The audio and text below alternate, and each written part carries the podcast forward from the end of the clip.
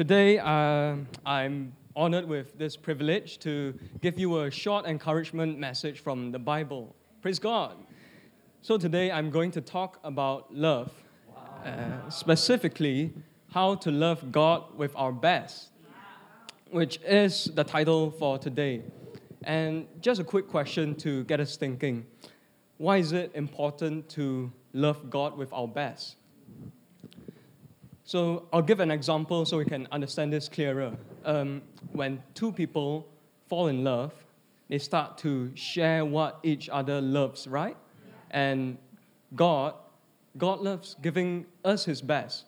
Like, think back to 2,000 years ago, He already gave us His best, His one and only Son, Jesus Christ, to the cross. And even now, let's think of all the blessings He's given us in our lives all the, the best uh, careers, the best unis, the best opportunities, and the best everything. And since God loves giving us His best, we too need to learn to love giving Him our best. Amen?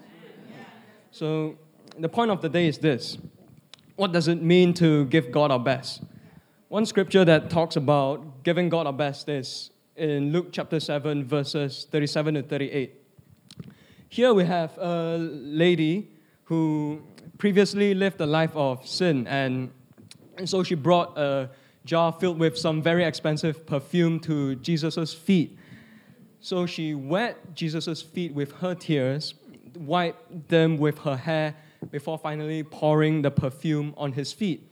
And just to give you some context, um, the perfume was worth a year's wages. And I mean, think about it an entire year's wages to anoint Jesus' feet. Like, wow. And yeah, so, anyways, it's story time. Uh, this story spoke personally to me uh, when I first started serving on the worship team in church. And when I started off, I felt pretty lousy as a musician. I felt that I felt unworthy to be on the team because there were other better keyboardists than I was. And so these messy thoughts were coming into my head like, God, why, why can't I be as good as so and so? God, why am I so terrible at this? And but when I read this story, I went, wow, this, this lady didn't care how lousy she was. She didn't care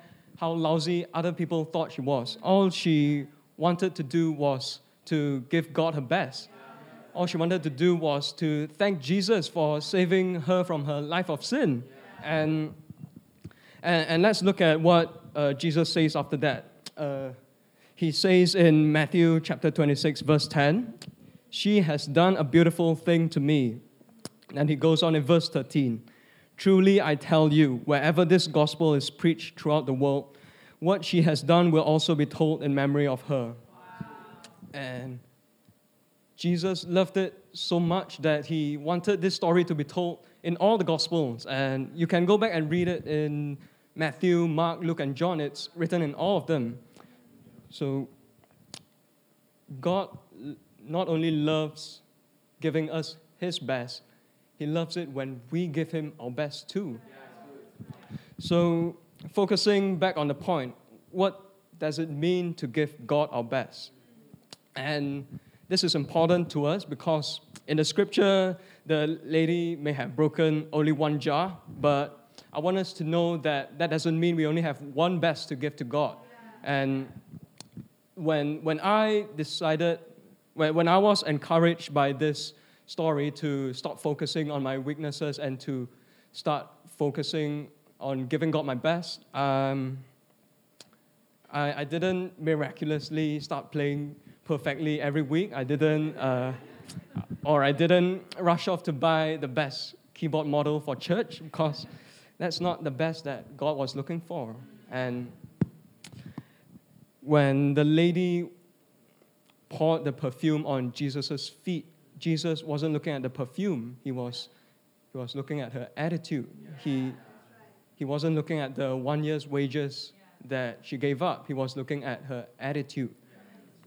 And I, I realized that God wasn't looking at my skills during worship, He, he was looking at my attitude, uh, whether I put in the effort to practice before worship, even during, even after worship, was I, was I worshiping Him out of gratefulness, out of thankfulness to Him for saving me, or, or was it, was it just because the church asked me to stand in front of, stand in front and play the keys every week? Uh, and it's not a bad thing to, to want to play perfectly or to, to, to buy the best keyboard model for church. If you can do that, then praise God. But what I want to encourage us to do is to bring before God our best attitude in everything that we do. And so, whether it's serving in church, whether it's outside church, in our public or private lives, uh, whether it's even something big or something small, since, since God loves giving us His best, let's, let's love giving Him our best too. And that's the end of my message. Now, I hope you've been blessed by it, and I hope it encourages us to rethink the way we serve. And I, I want us to not let our let negative feelings, like for me, it was the feeling of unworthiness. Don't, don't let these emotions get in the way of us giving God our best, but rather let's begin to let's love giving him our best in remembrance of who he is and what he's done for us. And that's it. Thank you and God bless. Good morning, church.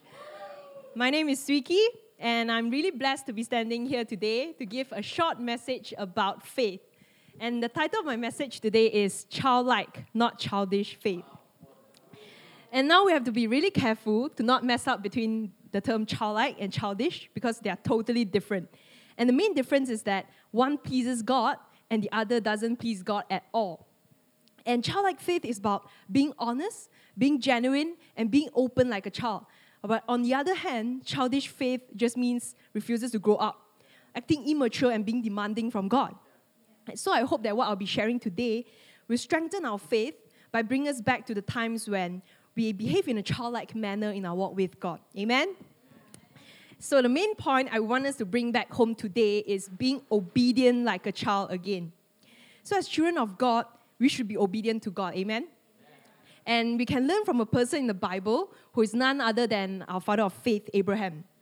So, reading from Hebrews chapter 11, verse 8, uh, we can see that it reads, By faith, Abraham obeyed when he was called to go out to the place which he would receive as an inheritance.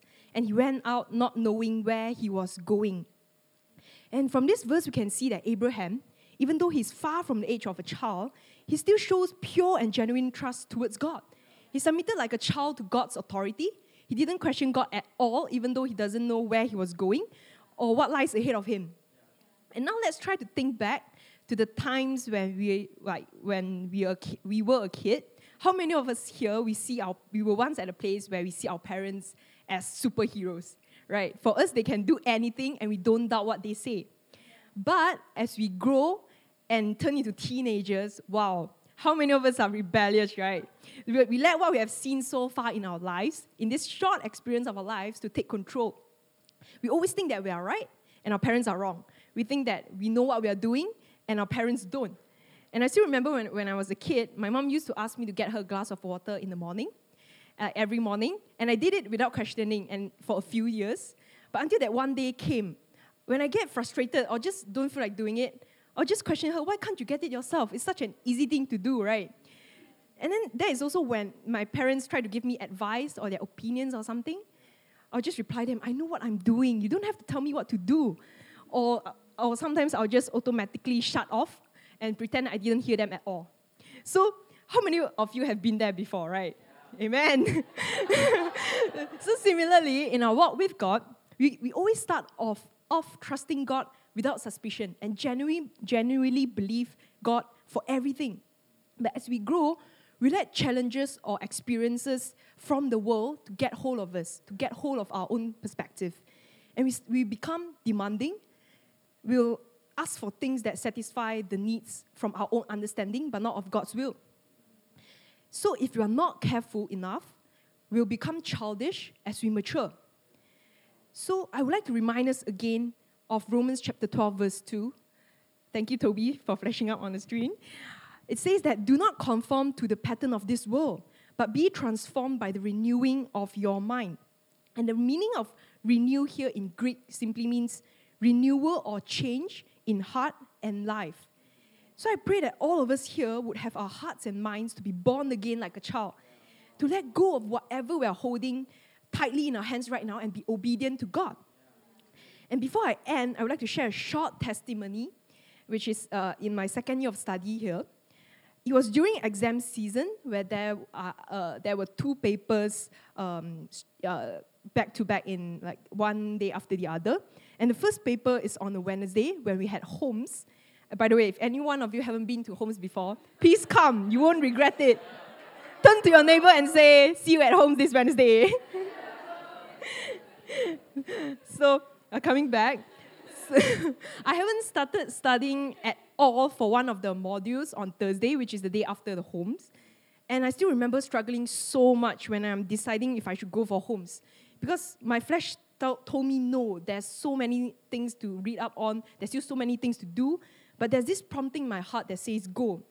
So after the Wednesday paper on, uh, uh, it was like around afternoon, I decided to RSVP for Holmes. So I put down my name on our homes group chat, and there's around like six hours left for me to study before home starts.